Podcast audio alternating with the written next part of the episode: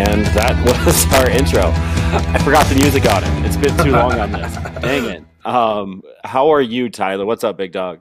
I I'm hanging in here, watching some some playoff baseball. But yeah, it's been. We were saying right before we started, it's been. We don't know how long. Um, yeah, we lost since, track of time. Yeah, several weeks. We'll leave it at that yeah, it's it's been a hot minute, but we're here. We're talking minor leagues uh, today. You can see the background, the road to the Blake Street. Thank you, Lewis, for that again. Lewis made getting out there on the pods. He was on the Rockies Now podcast a few few days ago. Our, he, our budding star, right, like our little our little minion there, just going from place to place, doing his thing so if you ha- if you don't know Rockies Now, they do a fantastic Instagram. They have a podcast now. Um, our boy Lewis is on it, but Rockies Now is just a good follow. Good guys over there. Um, they're fans first. You can tell when they're talking. Uh, so they're they're good people. Good people over there. And we're just here. I don't know. We have one day off in like the last seven months, and so Tyler and I getting together, talking prospects. That from this to that to all the things in between. It has been a hot minute. But before we even get to that, the playoff baseball the first two rounds absolutely sucked. Yeah. Stop me if I'm wrong. it was but just pointless, I felt it, like. It was terrible. Like it was no good games. They're all blowouts. The three game series at the beginning were I don't think it mattered. Like it was sweeps across the all four of them, I think, except for one. And then the next the division series. I've just been disappointed in the playoff baseball. I think at least point. these championship series have been really good. Like that, especially the, the Astros Rangers series. That is like peak playoff baseball. Um, the, the Phillies Diamondbacks one is interesting. I'm glad it's a series. I, I really did think the Phillies were going to take it in five, but you've got the D backs who, who have really made a, a solid push. They're they're looking respectable. But leading into this, it was a lot of stuff where, yeah, I was not that intrigued by by what we were seeing. I will say though, I'm, I'm actually glad, maybe contrary to popular opinion, that all like the the top teams got eliminated. I I just love that.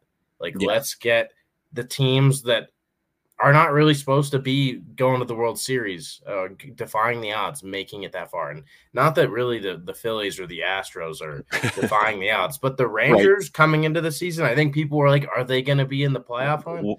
Uh, the Diamondbacks, nobody really thought they were going to be in this position. So it's really cool to see those two teams. Looks like we're going to see their their opponents making the World Series, but it's this has been a nice championship series at least. Yes, it's been fun. The, the chaos that was in Houston and Texas with Adolis Garcia and um, Abreu back and forth, which he definitely beat him on purpose. but we'll, we'll get into that some other time. I and I just love the fact that the Dodgers lost. They got swept. Yeah. They were out quick by the D backs of all teams, but who cares? It's the Dodgers. We played what three more games than we did, and you we're still at home and we're not doing anything.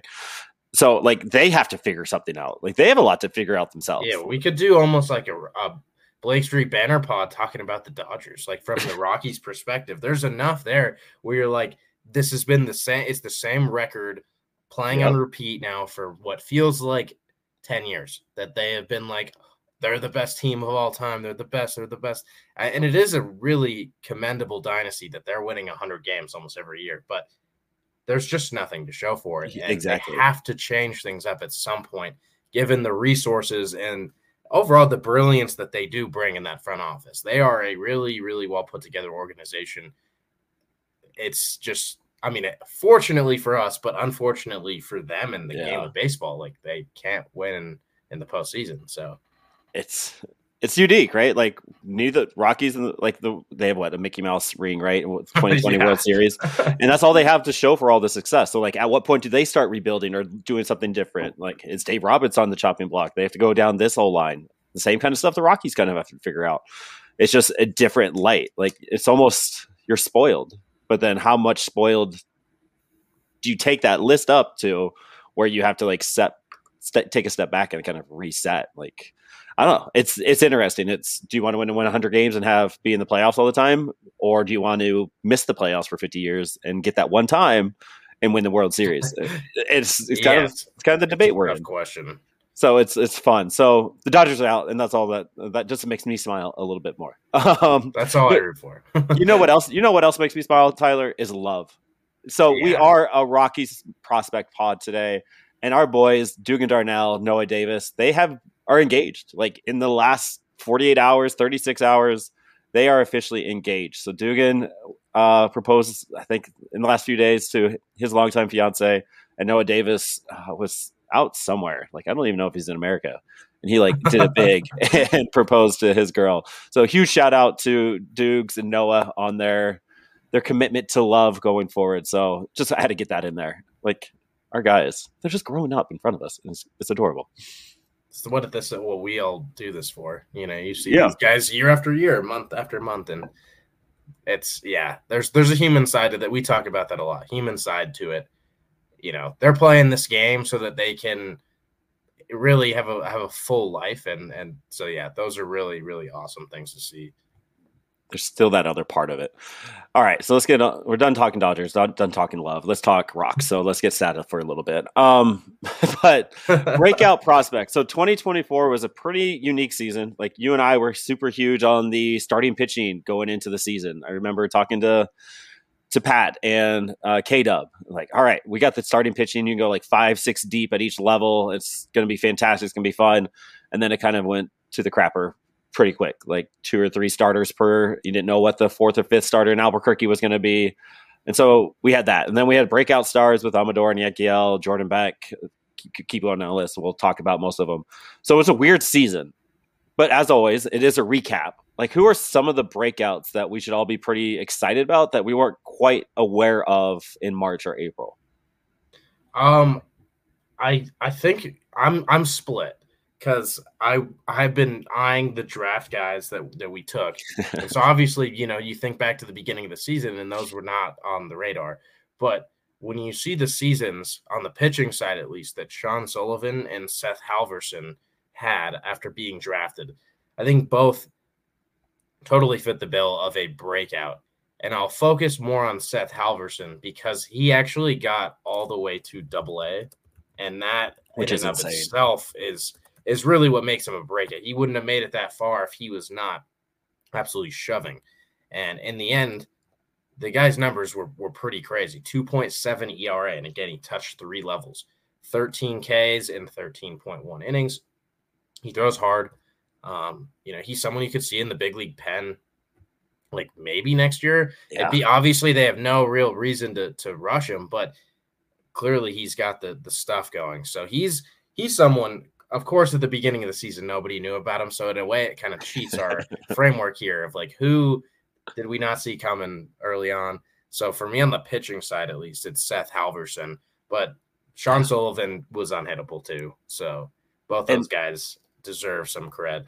Halvorsen was he was kind of a quiet, sneaky good pick. Just with the you you had Chase Dollander, his teammate down in Tennessee, and then you have Halvorsen, who was at what fourth pick, fifth pick. I think I think he was like sixth. I think he was so like sixth round. Sixth pick. round. So a little bit later, and then you see him getting the quick call to Fresno, and then Spokane, and then Hartford. Like you said, like all three levels in those thirteen innings, and the fact that he hits a hundred, we don't have that in Colorado at all. So having that with Michael Peterson, see what th- that can come up with some of those big dog, big triple uh triple digit heaters. It'll be exciting.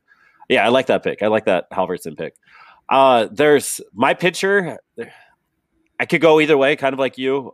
Didn't really have either one of our radar. We didn't know who Zach Agnos really was as a pitcher because he came from East Carolina as a dual dual guy, shortstop, hit dongs. Was really that was where he was at. So like, how does he actually pitch and do his thing. And then there was Carson Palmquist, like who nobody was talking about, and then just coming in hot in high A Spokane and getting strikeouts galore. Like I think ninety percent of his outings had like eight plus strikeouts or seven plus strikeouts in his outings. It was just insane stuff. And then you have Evan Justice, who went literally just up the ladder and made his major league debut this year. But I gotta go. I gotta go with friend of the pod. Maybe a little bias showing again. That's that's what I do here. But Zach Agnos, friend of the pod. He, he was on our Fresno recap uh, at the end of September. Just the fact that he came in, led all of minor leagues in, in saves, which you you can debate or not, but it's still impressive. his very first full year as a pitcher, and he talked about that. Like this, it's different. Like I have to come in and actually pitch. I have to look at scouting reports. I have to learn how to read this guy. I have to learn how to trust my catcher. Making sure I'm on the same page of that. It's a hundred percent pitching. Where at, when he was at East Carolina, it was I'm playing shortstop. I'm looking at coach. Am I coming in late? What do I have to do? I just have to come in, throw some heaters, and try to get him off balance. Like it's just different. Where he was saying you're going nine deep, who could take a yard it's just professional hitters constantly and trying to be on top of that in those high leverage situations. I think that's impressive. And just being able to do that again, low A, whatever, just being a pitcher for the very first time and doing that that well, I think has to give some props. So I think he's my breakout of 2024 on the pitching side there. Yeah, and, and absolutely, it, it, really like it's impressive to see the guys as you're mentioning with the high leverage that that they're raised up as closers because it is a, di- a bit of a different game than just coming in in the seventh.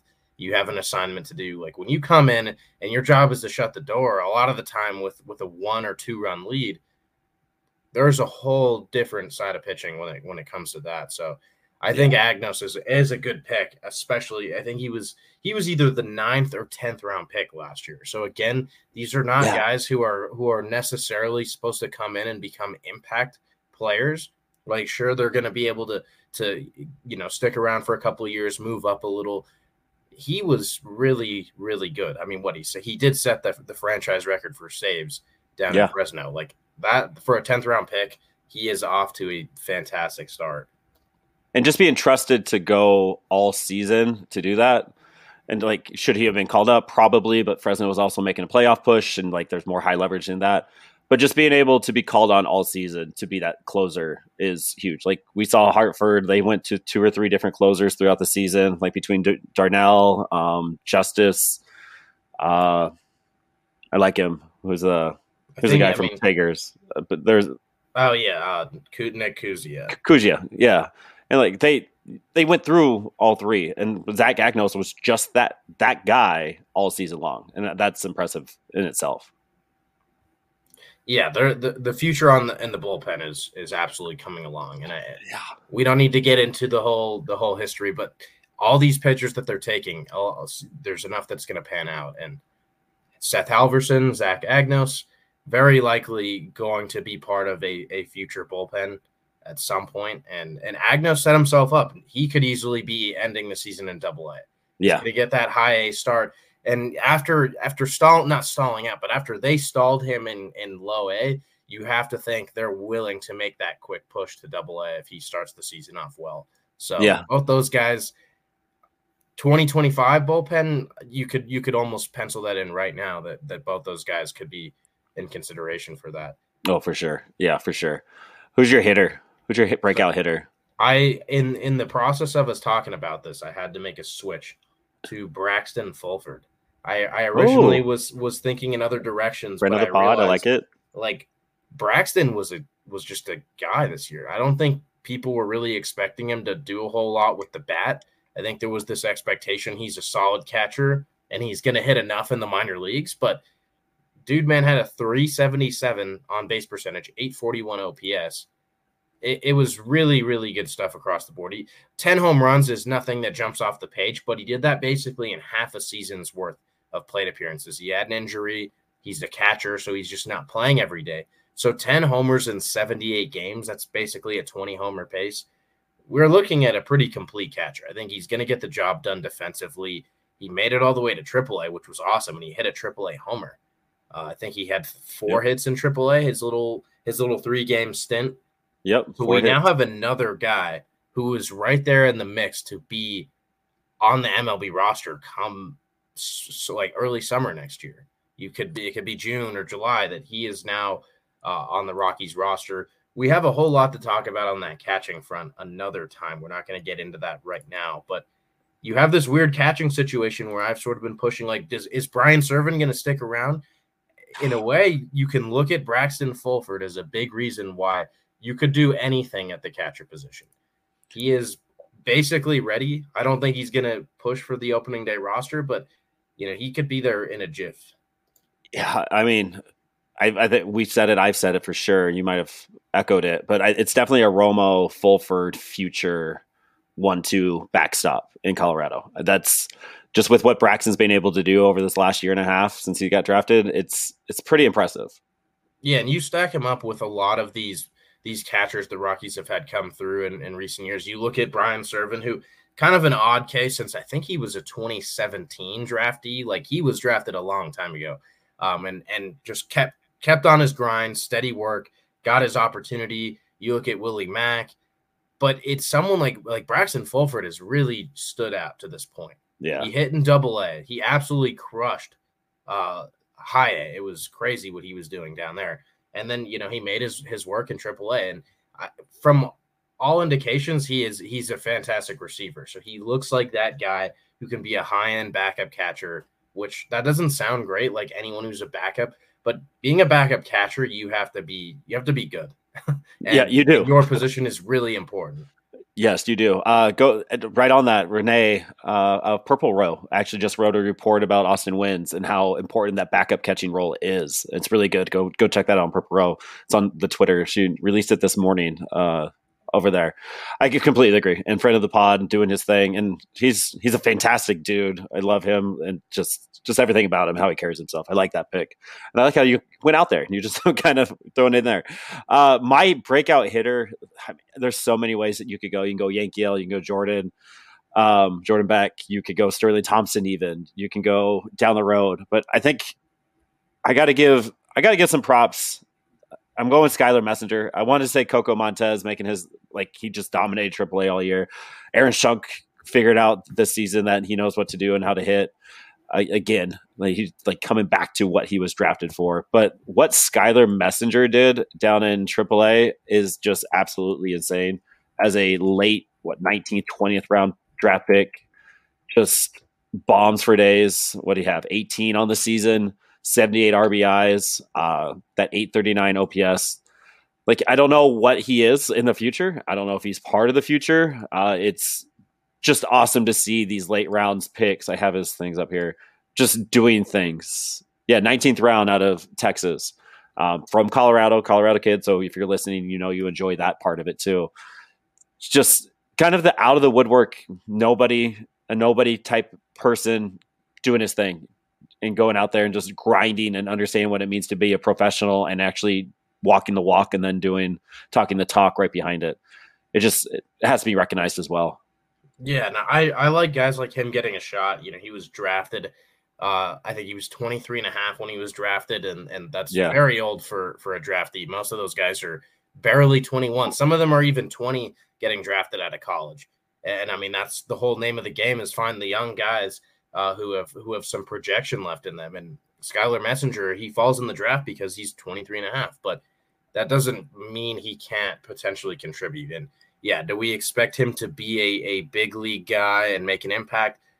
I, that's shooting for the stars, but can he can he continue to be a, a stable presence in the minors at the corner infield spots? And these guys are all dart throws. Three years down the road, yeah. maybe he has just pushed himself like a Sean Bouchard. Sean Bouchard was was in a similar boat. He was drafted a lot higher, um, but he came up at the at, a, at an older age, and no one really thought Sean Bouchard was going to make an impact. And here right. we are. He's had two really good stints at the eh, you know late in the season, and Skylar Messenger can't rule those sorts of things out. So really awesome story. Just the fact that he came into this organization mostly because of that Colorado connection but he's yeah. proving like I did deserve to be here. This is not just because they knew about me when I was in high school. This is this is a guy who who has worked to get this opportunity and, and really lived up to it in that first season in Fresno. And he's taken full advantage of it. That's that's the thing. Like taking advantage of it, not taking for granted. He seems like he works hard in the the clubhouse the uh, our, our boy Steven Rice of Fresno talks very highly of him and is very impressed by how Skylar just carries himself as a young professional. And we could have gone Zach Kokoska, same same yeah. boat before he was injured. He was breaking up in high A, very mid round. He switched to first base so he could actually play this year because he saw what the outfield had with coming in, and so he's like, "Yeah, I got to switch up." And he was outstanding. And then you got Jimmy Herron at AAA, who he's that Sean Bouchard type. He might be knocking on the door next year. Might be a nice little sleeper there. It's it could have gone gone multiple ways. Like shoot, Elehuris Montero in AAA could is a season to talk about. So yeah. so so many breakout hitters, but I think your your Braxton Fulford and Sky Messenger, I think, kind of sum up sum up the season pretty well. I, and with that, like the extended season, Arizona Fall League, it's it's fun. I haven't been able to watch any games. I've I, I watched the playoff games. I was like, we're talking off off topic or uh, off recording. I have about 30 minutes to myself each night, 45 minutes before I get to sleep. And so it's playoff baseball or it's whatever crappy football games on late at night. And I'm, I'm, I'm watching that and then pretty much going to bed right after. But the Arizona Fall League is up. All the top prospects are in it. Like if you name a top 100 prospect, there's a 90% chance that dude is playing in this Arizona Fall League. And so let's talk about the Rockies a little bit. I want to touch base on Jaden Hill first. Um, so Jaden Hill, we all love him. He's coming up from Tommy John. He probably has the one of the some of the best stuff in the system, but just was not able to figure it out as a starter this year and high A. He wasn't. A, I think he got past three innings, maybe twice. His stuff is electric. It's still there. Control was a little bit of an issue. Trying to get through the lineup was kind of an issue.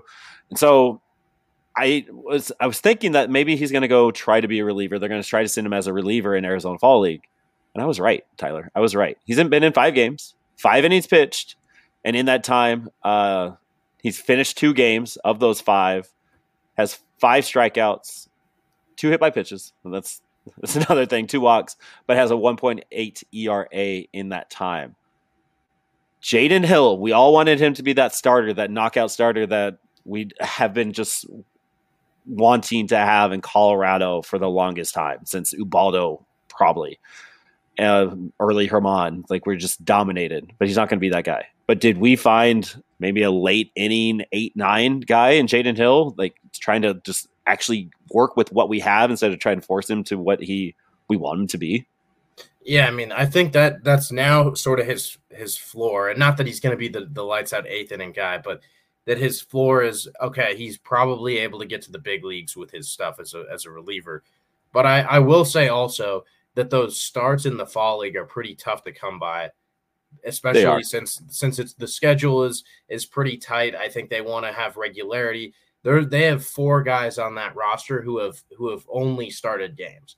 A lot of the other guys are are making openings, uh, things like that. So I think in a way this is more him getting innings than it is him him being completely relegated to that bullpen because there's a one guy on the team, Wilmer Flores, not the MLB Wilmer Flores, but he's one of the he's probably the top pitching prospect for the Detroit Tigers.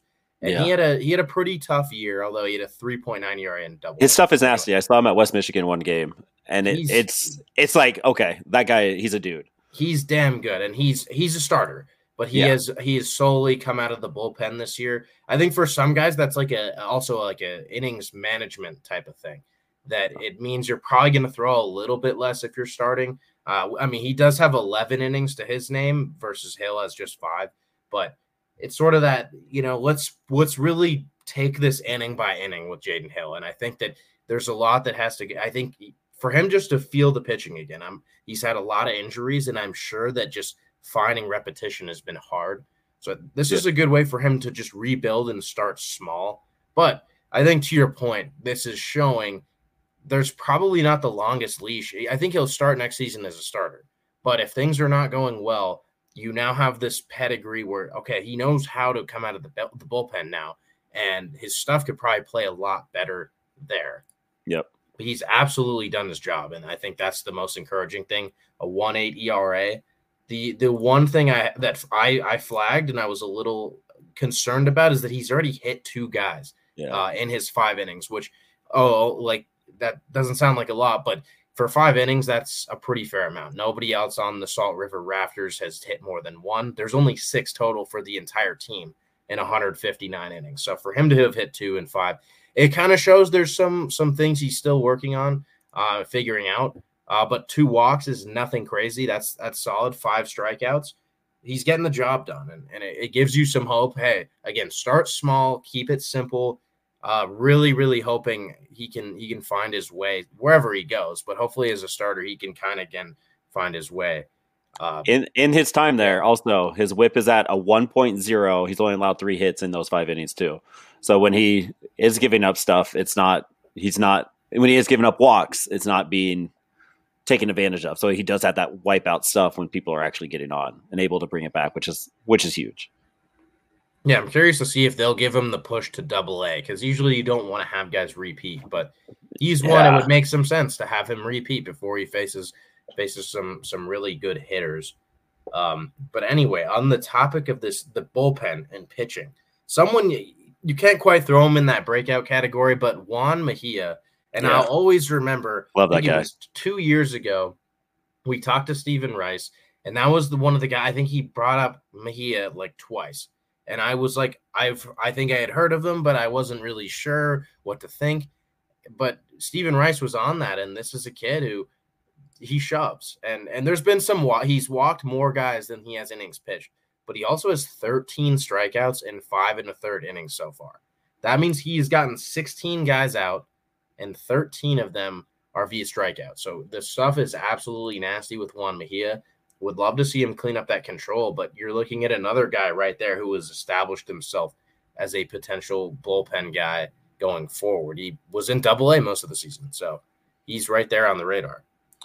That translates those numbers you just gave translates to 21.9 strikeouts per nine. Just saying.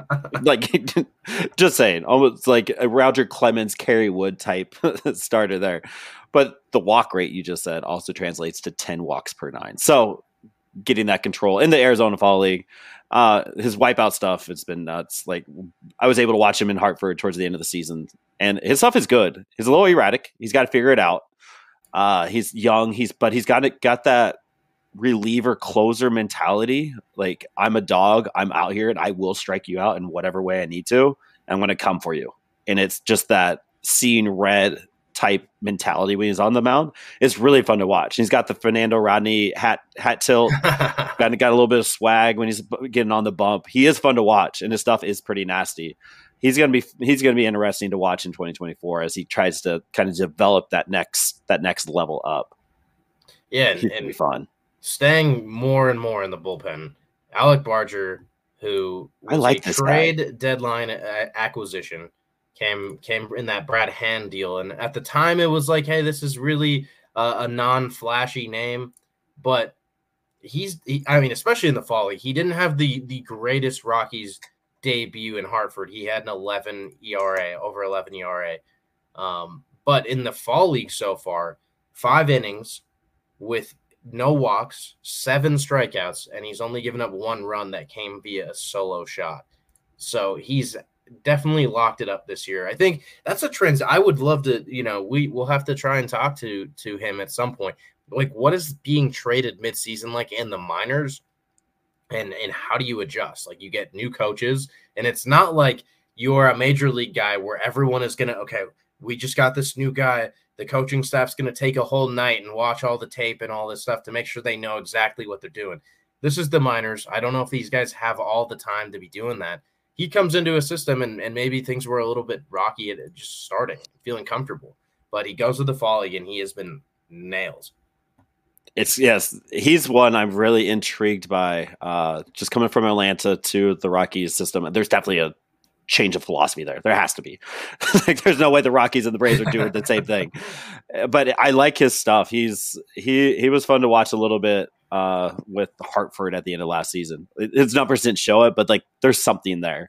Whether it's a in middle innings relief kind of guy to kind of get to that next that next level, but he has the stuff to be there he's gonna be he's gonna be one to watch. Uh, Case Williams, he's gotten three starts, 3.24 ERA. He's one that's going to be knocking on the door next year. I could see him getting a few starts next year. Uh, but 10 Ks in his 8.1 innings. Uh, Jaden Hill, we talked about.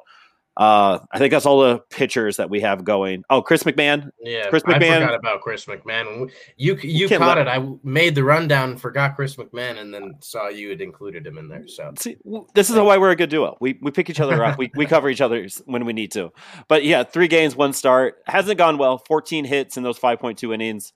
Eight eight earned runs, six strikeouts. Only the two walks, but it's that those hits that kind of got him a little bit last year in Hartford. It was a lot of hits. The controls there, the commands there, but it's the the stuff making it not hittable is something that he's working on. And the dude man's been injured off and on. Like he, he this is his rehab. This is his rehab starts because he finished the season on the IL.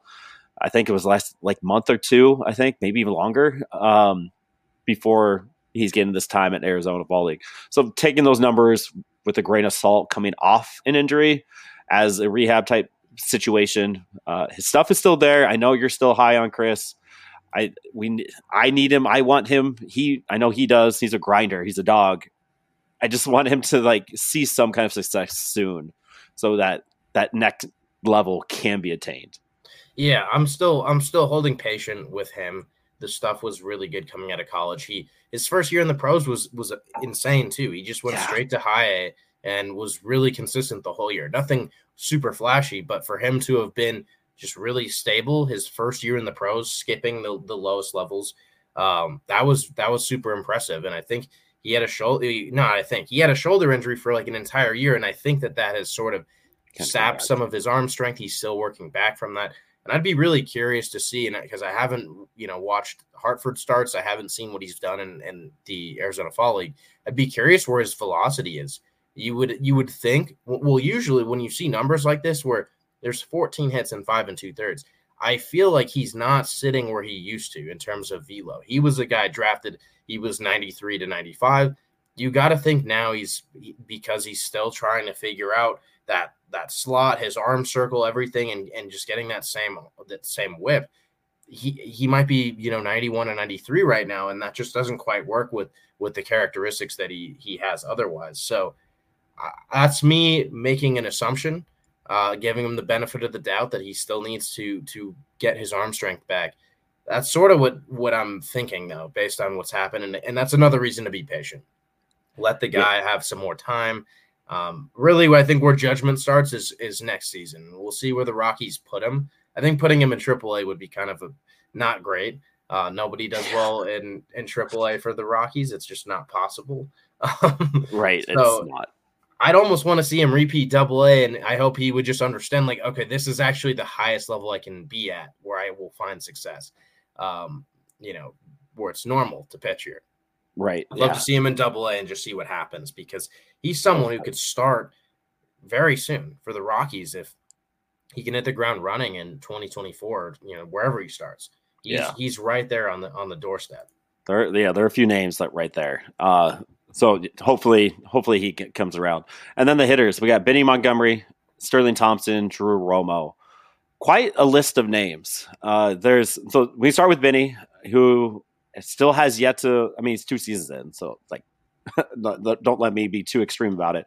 But who's yet to like really play a full healthy season. He's he was doing pretty well in Spokane this year. Had had very good moments. Then he got injured, and then had to come back injured a few times back and forth. Uh, so he's in the fall league right now with the 373, 468, 510 slash, one dong, six RBI, or six stolen bases, and then nine walks to 17 strikeouts. Uh, I think that 17 strikeouts is kind of high. I don't know quite how many innings. What are we? Probably what 15 games in, maybe.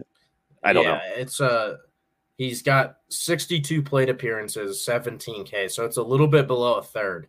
I'm thinking that's that's like 29 ish percent. 27. Yep, 27. Okay, so I mean, 27 not is bad. not the worst thing. No, like really, the 30 mark is where it's like, okay, that's just like not good. High 20s, of course, you want to see it go down like a, a tick from there, but um, you know, guys are going to be fine. Like he could be fine with a high 20 strikeout percentage because yeah, uh, he still does. It's funny to to kind of juxtapose these together. He still does make a lot of contact. Like a, a lot of strikeouts doesn't mean you don't make a lot of contact. It means maybe your approach needs to tighten up with two strikes. But I mean, if you're if you're swinging and missing with two strikes, it's it's you know you don't have to swing and miss with a, at a high rate with two strikes to have a lot of strikeouts. Um, some guys, you know, you think if you're Raimel Tapias of the world, they're like, I'm not striking out. In some ways, it's better to like strike out than it is to do what Raimel Tapia would do and hit a lot of weak ground balls. So I'll, I'll, give Benny the benefit of the doubt for now you know, we're seeing uh, saw the power with the homer. We're seeing the speed. He's played center field, six stolen bases, and he's getting a ton of hits. And that comes down to he makes a lot of contact, and it's good contact. I'd rather have a guy strike out 27% of the time and make good contact than strike out 15% of the time and he's hitting 300. Yeah. Um, I mean, that would be great if you're hitting 300 with a 15% strikeout rate. But Benny's hitting 373 right now. Yeah, he's, he's, getting the job done. His stuff is there, and the, with the big strikeouts, you if you're going to have big strikeouts, you're going to want big walk rates, and he's at a 15% walk rate right now too. So with those nine nine walks and 62 plate appearances, that's definitely above league average if you're looking at the major league standard. Sterling Thompson, I love this man. I know you're going to talk about him later. Uh, it's 13 walks to 16 strikeouts, four doubles, two triples. Doesn't look like any dongs yet, but he's not really that kind of guy. He, he might get you 10, 15 in a season with the the doubles and triples being a little bit higher. But a 521 slug, a 492 OPS, just insane numbers from Sterling Thompson. Do we see him in purple next year? Does he kind of get the Hunter Goodman type treatment next year? Yeah, I mean, I think it. I, I'm curious to see how he finishes this this fall league stint because his his average was over 400 for like the first 10 games. The last three, I think he's he's slowed down a little bit, um, but it's all it's hard to maintain a 400 average. Like you could go one for three and your average is lowered from 400.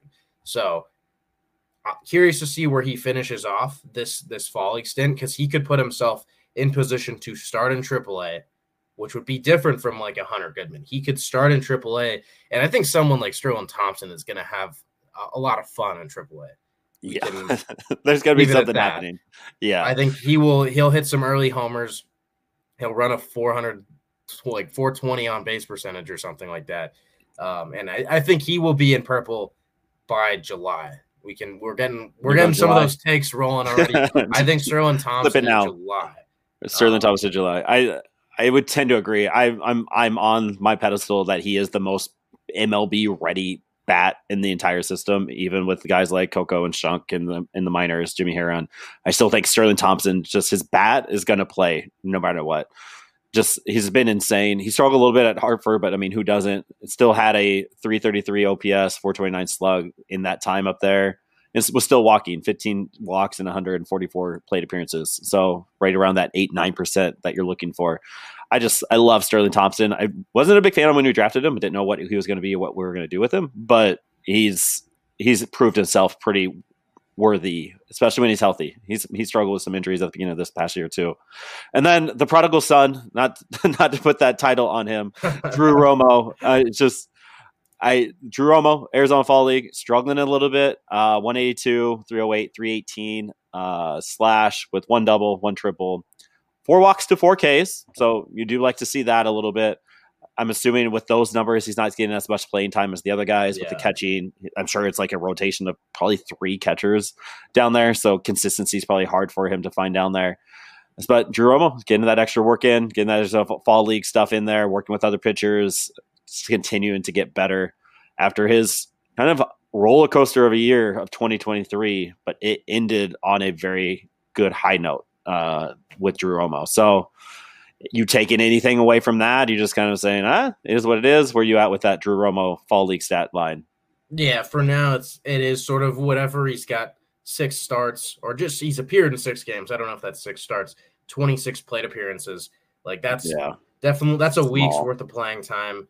You know, that's not even the worst. If you have that week in the minors, like you're not disappointed. Like a 308 on base percentage, he's he's walked four times so far to four strikeouts, which I think is a little bit intriguing. And I think something just to to recap all three of these guys, all like Benny, Romo, and Sterling Thompson, they're all drawing a fair share of walks and that yeah. might be sort of the directive they were given going to the, the fall league. I think you send these guys out and you want them to play their game, but it's also a really good opportunity to to kind of work on some things and or at least just to to play the game with a slightly different mindset.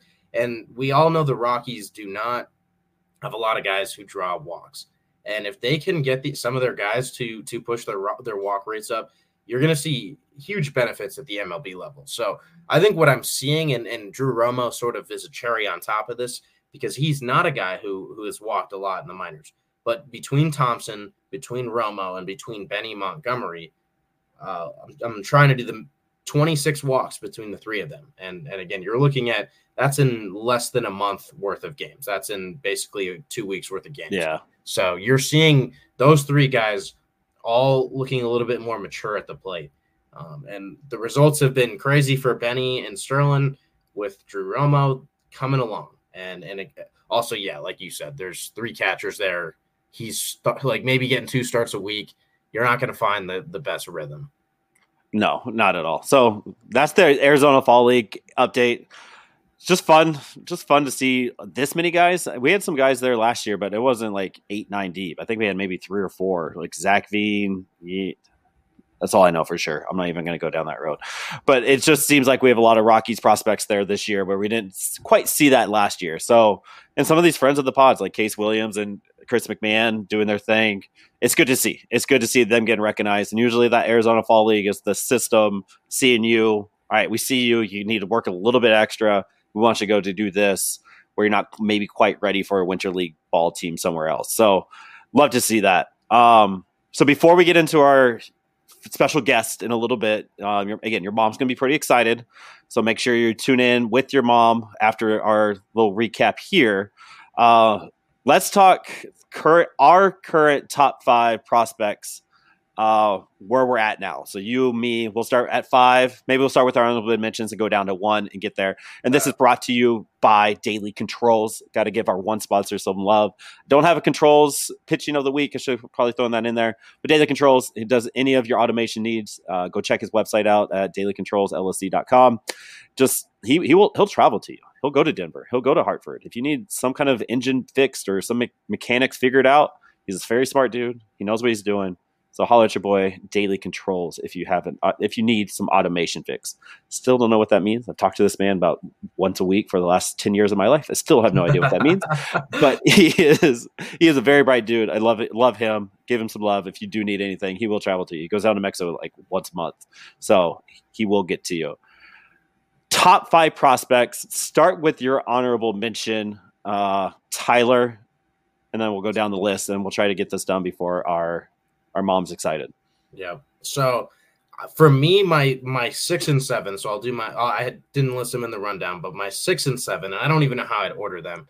It's, it's Jordan Beck and Drew Romo. I think those are my two guys just outside the top five, and that's no knock on them because both of them in the end had. I mean, Beck, of course, we all saw what he yeah. was doing most of the season. He had like 25 homers.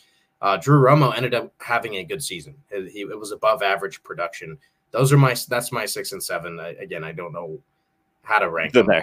There. And, there. and even number five, it's kind of a little interchangeable at the back there.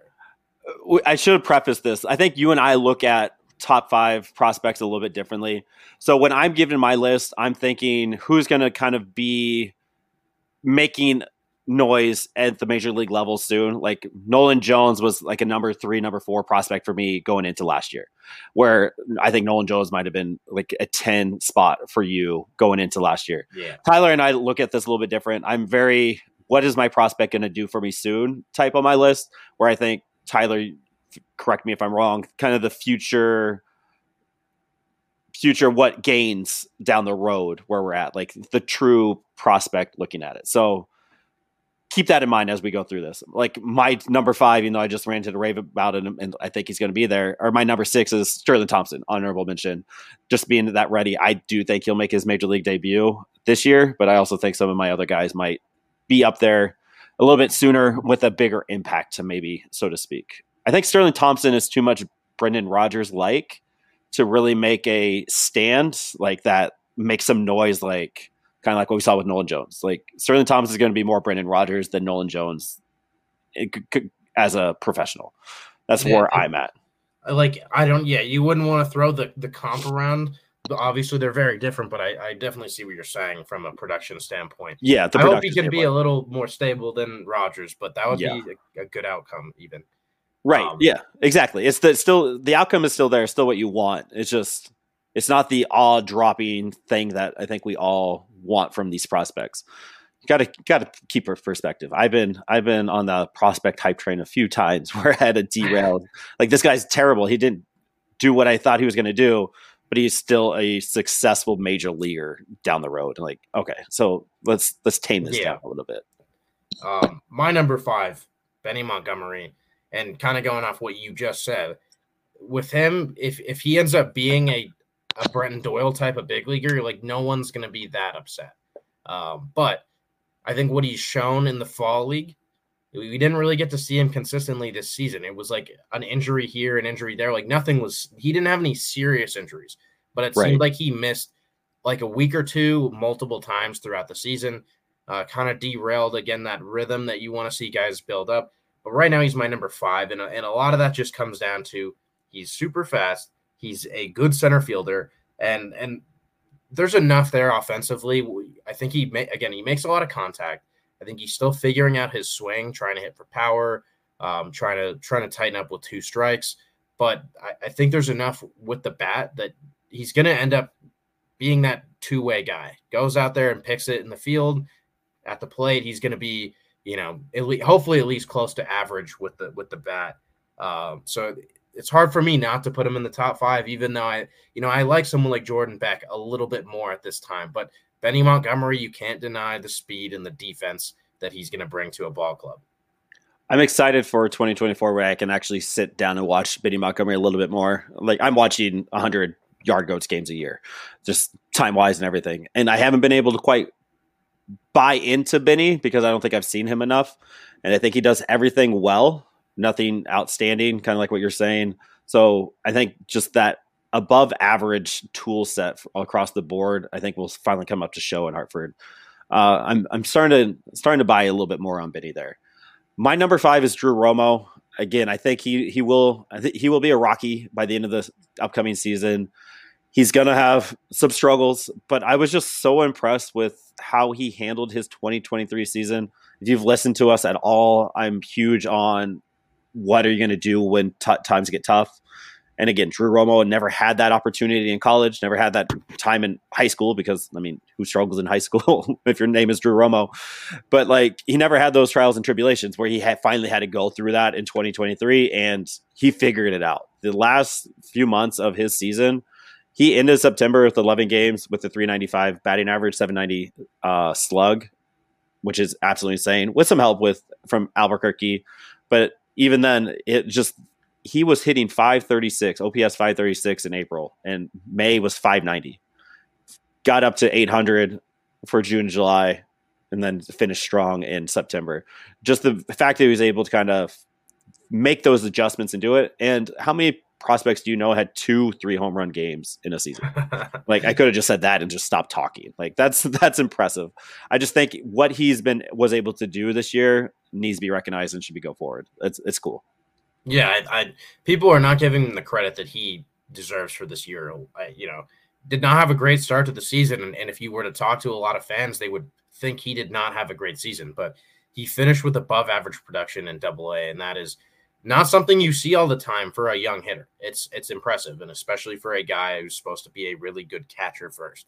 Yep. Um, but flipping the switch, hopefully someone who's throwing to him quite a bit in the future. I have Chase Dollander at number four on my list. We didn't get to see him this year. I was a little bummed about that, but in in the light of all these Tommy John surgeries we saw this year, I'm okay if they want to, to really play it safe with his arm.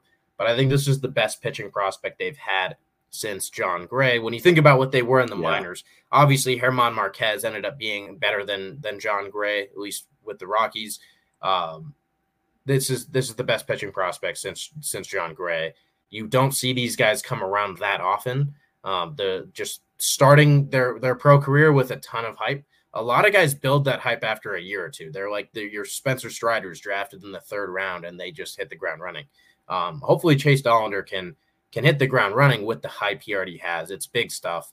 Uh, really excited to see him in 2024. That's one of the the things I'm most excited for, and he could yeah. be, uh, you know, in, in Rockies purple like early 2025. He's it's going to take him a year plus, but 2025 is is not out of the question. Dude, Victor Vodnik, Evan Justice, Gavin Hollowell, Chase Dollander, Duke and Darnell, like that, that, there's some talent in this armbar coming up. I love that. Uh, my number four is Joe Rock. Again, gains from season before to where he's at now. Just he is that strikeout guy that I've been wanting for a long time. He was able to do that consistently at Hartford. He did struggle the third time through the lineup. Like his fifth and sixth inning ERAs jumped up to 11 plus in that time, but his one through four was around three. So that third time through the order kind of kicked his butt a few times, but 90 innings pitch with 108 strikeouts. And the other thing that kind of really stood out to me was his left on base percentage. So in 2022, he struggled with runners on on base. He was just terrible. He had left on base percent went from 44% in 2022 to 69% in 2023. So he was able to figure out how to get people out while they were on base.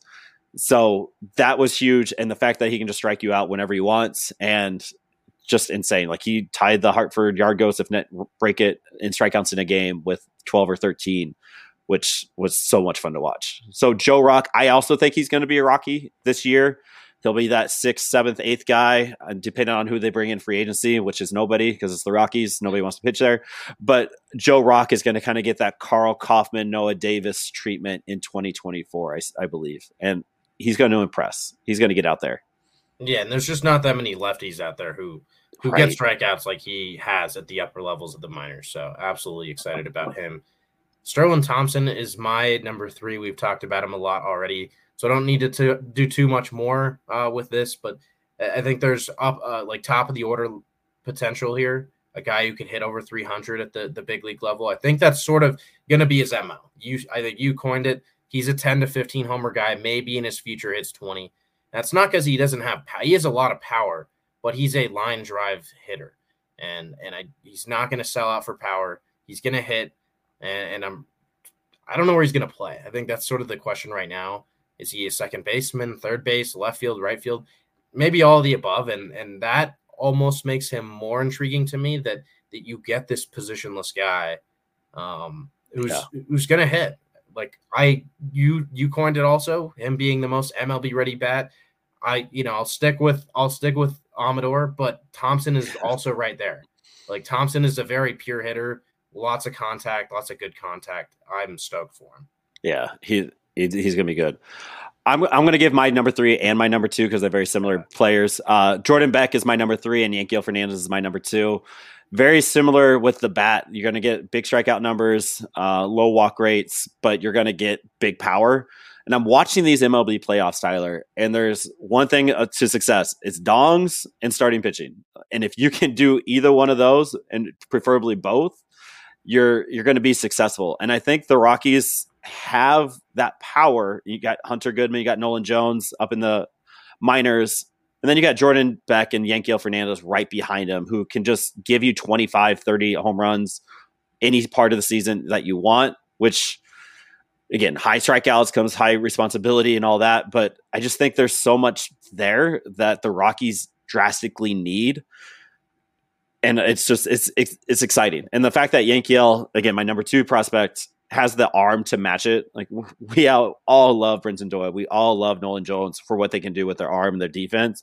Yanquiel might have just as strong of an arm as Nolan Jones, and nobody knows about it like what he did in the futures game. Go see those highlights. Just yeah, put it on the on the Twitter.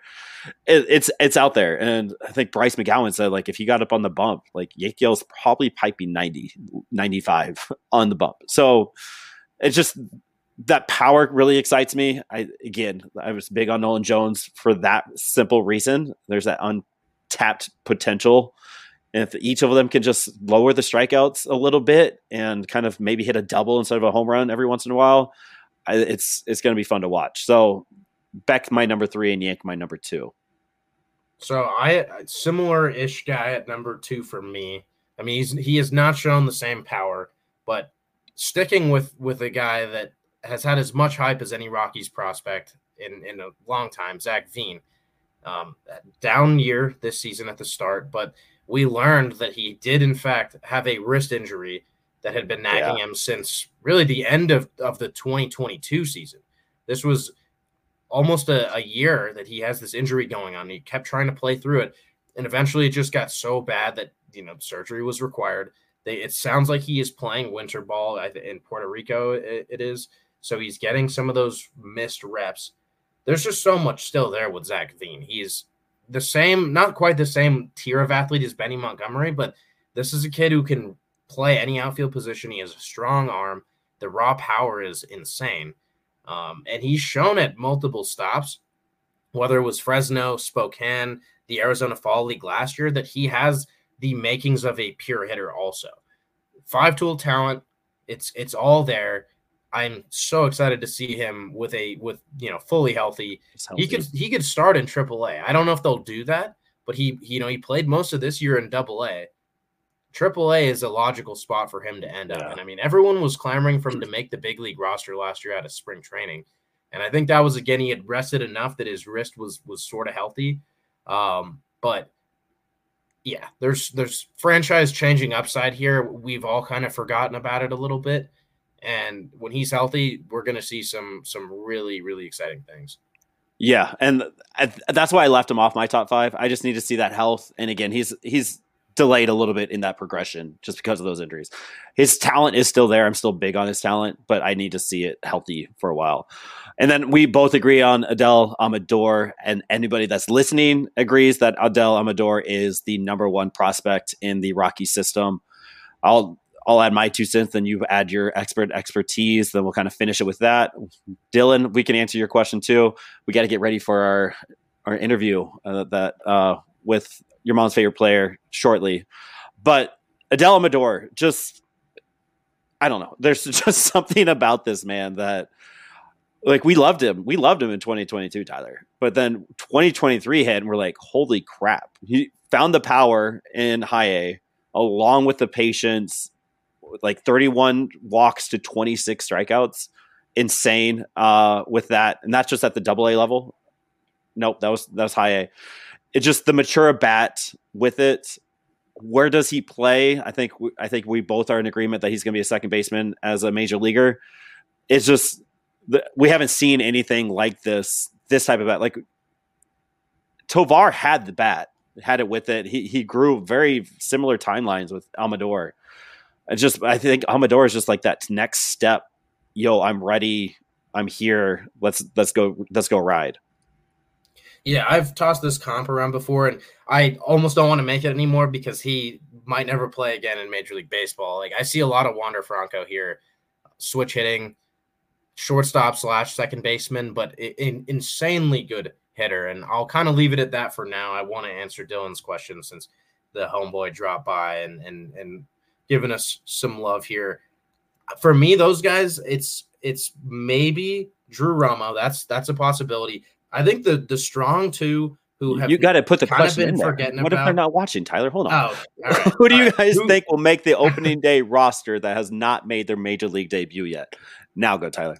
So maybe Drew Romo, but I think the real strong candidates is Julio Carreras and Warming Bernabel. More likely Julio Carreras since he played a, a fair amount of AAA.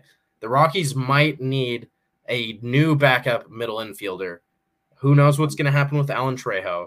Uh, he has no more options left, and they're going to go into the offseason realizing that they have to make some space. Not saying he is for sure gone, but Alan Trejo is not a lock to stay on the roster, and Julio Carreras could be a pretty seamless replacement in 2024 on that opening day roster. So I think that's probably your strongest answer. I'd go number two, Drew Romo. I, am going to throw a curveball in here. I have two in mind for different reasons, but I think Willie MacIver would be at the top of that list. Uh, I don't know. Austin Wynns. You don't really have a quite a backup catcher. I I do believe the Rockies bring back Austin Wynns. I think you agree with that as well. But if they don't, I think Willie MacIver is that next stopgap before a Drew Romo or Braxton Fulford in that sense. Um, and then my other guy, I, I, I love him. I, hopefully, we can get him on the pod. Is, is Jimmy Neutron uh, Herron? It just he might be pushing. There might be an injury, one or two in those outfield. Like you're pretty set with Brenton and Nolan, but then you have Sean Bouchard. Kris Bryant's going to be a first baseman. So you have this battle for that third outfield spot. Like Chuck should be the DH. I think he's okay with being a DH now. So you have Sean Bouchard, Jimmy Herron. It, I think those are the two most major league ready guys. And I can see Jimmy making a push to make that major league roster. And I would love to see it because the way he dude played at the end of 2023, he deserves that shot. And they're going to compete. And I think so. Those are my two answers. Just Willie Mack, just because we don't really quite have that backup catcher, and Jimmy Herron just to compete with that third outfield slot. it's gonna be fun. I, I there might yeah. might be a relief pitcher that would make the opening day roster, depending on what they do with like Suter and some of those other free agents back there. Like you could see a, a Vodnik made his debut. Gavin, well, I'd maybe like a yeah, Michael Thompson. A little, the bullpen's a little jammed. I feel like yeah. There's just they have so many guys already on the 40 man who are staying. So that's why I was looking towards that that offense. You got yeah, yeah catcher position, and then your backup middle infield position. That's I think really where you're looking. And people forget about Julio. I really like that pick. Like he's a good ball player. Like, he he came back after his injury. He was having fun. He brought some life to that that Yard Goats team who was just dreadful this year. Just couldn't find it. And then like him and Warming came back around the same time. That left side was just all smiles and just brought some brought some positivity, some flair to it. And then he Julio's a dog. I like Julio. I can see him being a good middle relief, and he's already on the forty man. Uh, he's already protected, so he might he might be getting that push there too. I like that pick. Um, anything else for the good of the cause, Tyler? I think we we have a session with someone that that everyone's mom is going to love. So. yes, absolutely. Uh, we are not going live with Hunter. We're going to record it. You'll be able to watch it on the YouTube. I'm not going to tell you when because I have no idea when I'm going to be able to get that up. But you will be able to listen to it on the podcast form, which is more supporting us. And if you are a listener, go listen to us on a pod uh, somewhere rather than YouTube and that's going to be up tonight along with the whole hour that we did on the minor league recaps. Tyler and i are trying to get our life together trying to figure it out with our busy schedules. We hopefully will be coming with a traditional blake street banter conversation uh, before the rule 5 draft before then when they start making their final roster spots in the middle of november. Hopefully we can come back around then or before then. And we're just going to keep doing our best to give you some content that you aren't quite aware of. There's so many things we need to cover. We want to cover the which prospect to make the big major league impact. The MIB Rule Five draft, the forty man roster stints. There were so many things that we wanted to talk about, but we didn't quite get to it. The fan questions, Tyler, we didn't get to the fan questions yeah. either. You all, thank you for sending those in. We we apologize. We will get those. They're still on our list. We'll still have a rundown. Maybe we can get a few more for the next time. Um, there's too many things to talk about in such a little time, but we are here giving you the different kind of content that the other guys are great, but they aren't giving you your mom's favorite player banter sessions. So sit back, relax, go ahead and listen to this now. And if you join us live, I appreciate you. Dylan, thanks for hanging out, dog. And um, we'll see you next time. And as always, go Rocks minor league affiliates. Woo!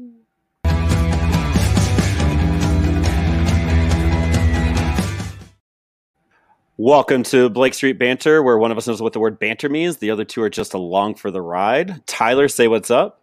What's going on? And unfortunately, I do not have my my mom here. She would she would love to be watching this as we're joined by everybody's mom's favorite player. What up, Hunter? How you doing? Doing well. How are you guys doing? Doing all right. Doing all right. Do you like that nickname? We're trying to make it a thing, and we need to know if it's okay to, for us to actually go out there and try to make it a thing. Um, I, I think it's funny. I, I think it's a, it's, I think it's cool. Okay. All right, so we well, got yeah, the, Aaron. You were the one who started it. What was sort of the inspiration on that? it just started and it, it ran, and I'm like, I, I support this. So how yeah. did this? How did you come like come up with this? Lean, you got to lean into it when you when you find some kind of gold, right? But uh, it's just it's the last name. You're a good man, and like your mom is going to be happy if you're bringing home a good man. And so I was like, just mom's going to be happy with a good man. So Hunter Goodman, it just, it worked. and so that's where I was going with it. Uh, so thank you for hanging out. You had quite a, quite a season all across the board. Um, but the biggest one is it's kind of wedding planning season. We talked to your I talked to your fiance in Akron for a little bit. Fantastic lady, super nice, very personable. It was I was awesome getting to talk to her for about an inning there. Um, but like, what? How does that even work during the season? How is it looking now? How is that all happening?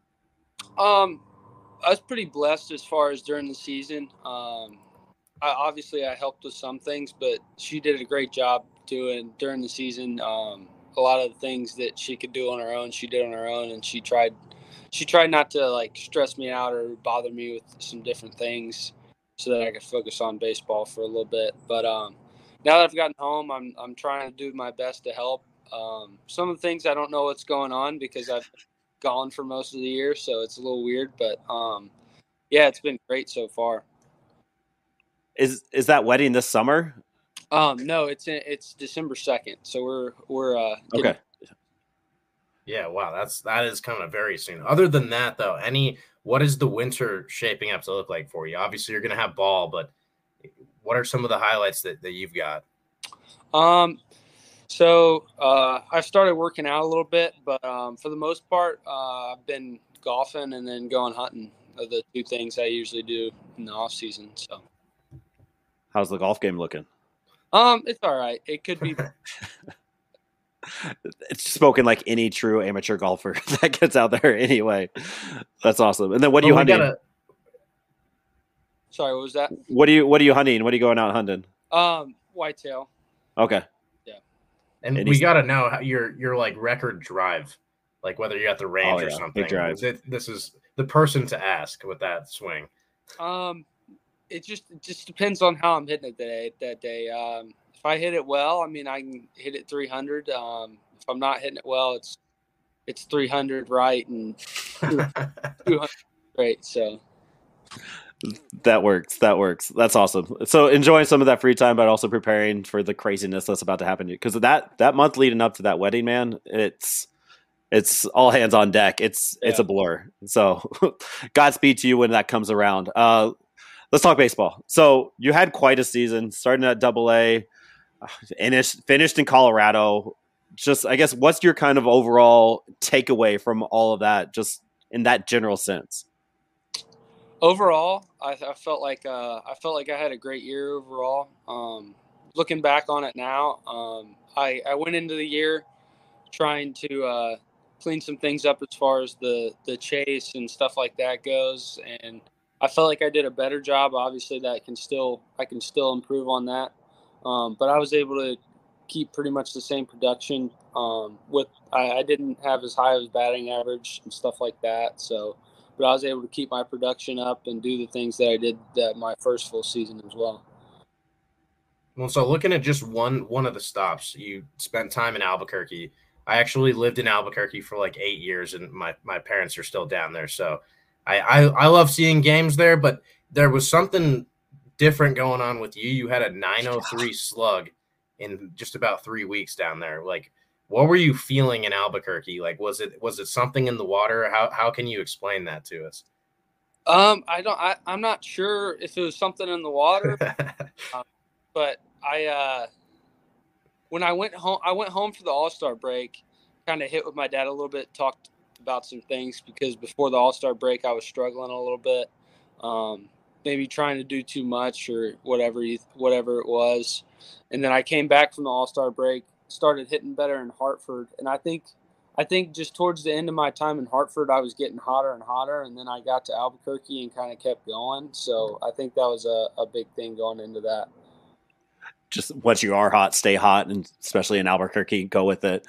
Uh, Jordan Pacheco, he's a friend of the pod. Really like talking to him. What did he kind of did he bring anything new to light with you or is he just supportive? Like how did what was kind of your relationship with jordan in aaa um i was only there with him for for a short period of time. Right.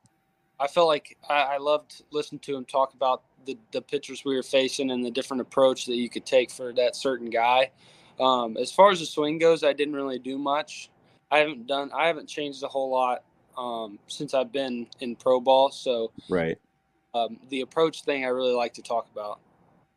Okay. Anything like that he said that kind of stood out to you getting ready for Colorado?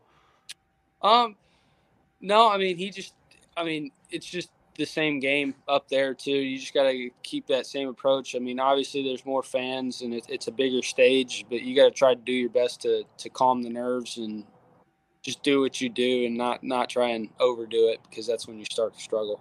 Mm-hmm was that so was that hard to do? Like that's got to be like what was those those emotions going through the clubhouse for that first time? Just that whole first game experience. Yeah the first game experience was pretty crazy. Um i got there that i got there on saturday night at i think i got into my hotel room like one in the morning. And then um got to the field the next day and it was just uh from that time on it felt like the day just went by like in the snap of a finger. It was crazy. That's awesome. Yeah, uh, I talked to your your dad. Left me on red. I'm a little mad at him. I tried to get him on the pod after your debut. I wanted to do something different. Like, what about from like a dad's perspective? But he was he was traveling like crazy. He was helping you. He said something about moving your truck or something from Hartford or down or around. So he was a busy man. So I I I'm I'm I'm over it. I'm a little hurt, but I'm over it. um, but just like just having that support system there with you, like being willing to pack up and go. Like they drove what eight nine hours to go see you in Akron from uh, Memphis area.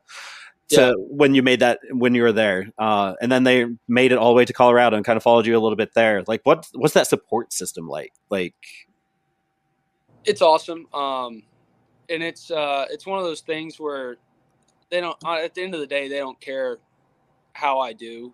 I mean, they want me to do well and stuff like that, but it's not going to change or affect how like how they talk to me or anything like that. It's all it's just it's nice being able to whether I go 0 for 4 or 4 for 4 going after the game, you know you're going to talk to somebody to people who love mm-hmm. you way and are going to be there to support you no matter what you do. So it's really nice to have that.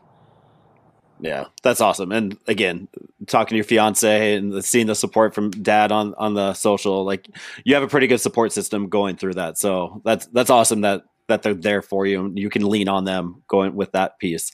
That's a huge like we me and Tyler talk about a lot. Like there is a human side to all of you, and I think sometimes we forget about that as fans. Like we see you on TV, we see all your numbers and all that, but you guys are people too, and so it's good to hear some of your perspective as we as we talk to you all. So that's that's cool.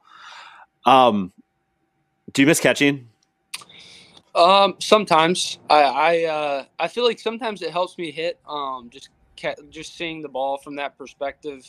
Um, it's pretty similar. And then um, yeah, I mean uh, that's what I've growing up. That's I caught all the time, and then in college, my last two years, I caught almost every game. So um, it's a position I really like to play when I get to play it consistently. Um, it's tough when it's every once in a while you catch. It's hard to keep up. Um, it's hard to try and get back there and feel the same as you do when you're doing it more consistently. But yeah, I miss catching. I think um, I think I've gotten a lot better since I've gotten into pro ball, working with uh, Jerry and different people in the organization. So, well, yeah, what can you tell us about just your yourself defensively right now? I know there's some conversations you might want to uh, keep private if about plans and stuff. But would you say catching is is becoming a thing of your past, or or is there still going to be a little catching in your in your future? Um, I'm always. I feel like, uh, at least for right now, I'm going to keep working on it. I'm just. Uh, I feel like that just adds value if I can do it. If, if even if I'm just emergency guy, if something crazy were to happen, I feel like that adds value. So I'm going to keep working on that, and then work at first base and um, keep trying to get improve in the outfield as well. Yeah, and describe that journey for us because the outfield is one of those positions you kind of feel like, oh, you know, you you track fly balls growing up, you can figure it out, but when when there's so much time for you in between, mostly playing catcher and then jumping out in the outfield, what was mostly this year like for you, having to to refigure all that out and try to become a major league outfielder? Um, it was different. Definitely a lot different than last year. Last year, uh, last year I was focused. I every day I was taking ground balls at first and just doing first, and then this year it was kind of because I was days I would DH.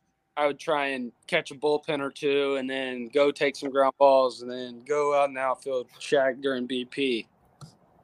So it was a little different trying to trying to figure out a routine where I could try and um, get all three of them in or whatever. So, uh, but for the most part, the day I, you know, the lineup when you get to the field. So, um, the days I was playing first, I'd go take ground balls, and then the days I was playing outfield, I'd shag. Um, so I got to where on those DH days, I figured out a pretty good routine where I could work on a little bit of everything, and um, it ended up working out pretty good it's almost like every day was a youth baseball camp for you, like from station to station, going to figure it out from there to there. What's your favorite? So is catching obviously your favorite position to play? Like, um, yeah, I'd say catching's probably my favorite. Yeah. All right. Um, so like you're you're working through that. So going back to that emergency catching, that was my question. Were you aware? Like Bud Black said, you were uh, going to be a catcher if you had to go extras at one point in one of the games in late September. I cannot tell you exactly which game, but like, were you aware that like that was going to be the game plan going forward? Like in that moment, like I'm I'm curious. I guess how are you told? Like if you're emergency or you're going in in that yeah, kind of setting. They told me. Um, I think I think Diaz pinch hit for Wynns at that time yeah. Diaz got on and they they told me if Diaz got on and they needed a pinch run for him that I was going to be catching. So Diaz got on, they pinch ran for him. So I went and got all my gear ready, all that stuff. I got everything ready to go out there, and uh, I mean, we went, we ended up uh, losing the game, but um, yeah, that was a, that was a crazy, crazy feeling too. My adrenaline was pumping. I was nervous, like it was, it was crazy. And was it, there anything like obviously you're you're not putting as much work into catching as you used to, but being around Elias Diaz and Austin Wynns, those are those are two experienced catchers. Did you get anything like from the catching game or just from their their mindset approaching baseball, whether it's trying to, you know, look into pit guys tipping their pitches, something like that? Did you pick anything up from those guys? Yeah, I talked to Wynns a lot while I was while I was up. Um, he did a lot of stuff with video, watching video of uh, opposing pitchers, seeing if they would tip their pitches.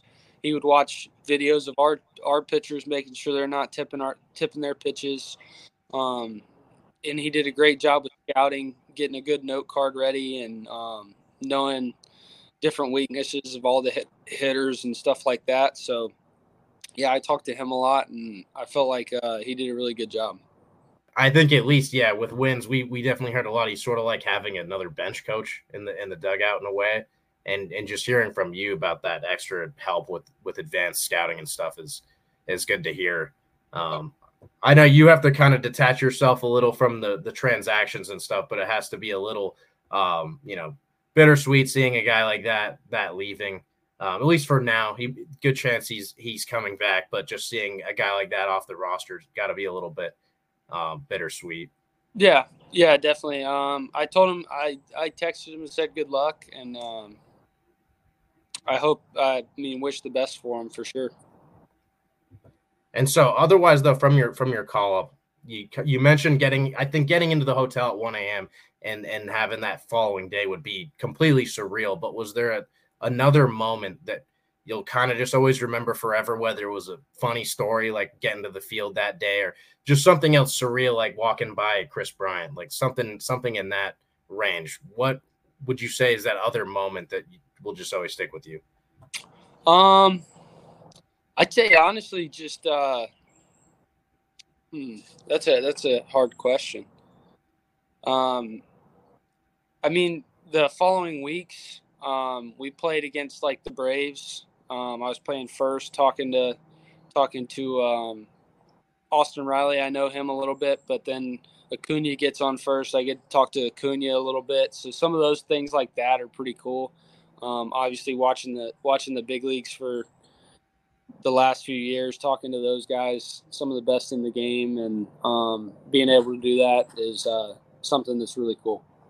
Well, and so kind of building on that that Acuna question, and not specifically with him. Do you remember who when you were playing first base, who the first guy to get on was, and just how did that interaction feel? Um, it was obviously somebody for Baltimore. Um, I can't remember exactly who for Baltimore though is the okay. thing. Um, but yeah, I mean, it was uh pretty much everybody I talked to was cool. Everybody told me congrats and um, best of luck. So it was it was a good experience.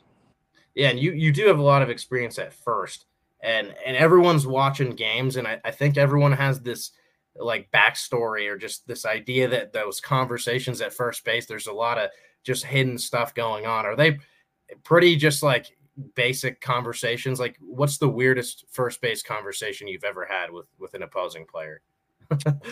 um, I, you know the weirdest. Uh, I mean, I've had some guys um, ask questions about other teammates that are like nothing to do with baseball, just asking different questions, and then I've also also I've just had conversations like, "Hey, how are you doing? Good. How are you? Good." And then there's no talking after that. You just ask how they're doing, and then you.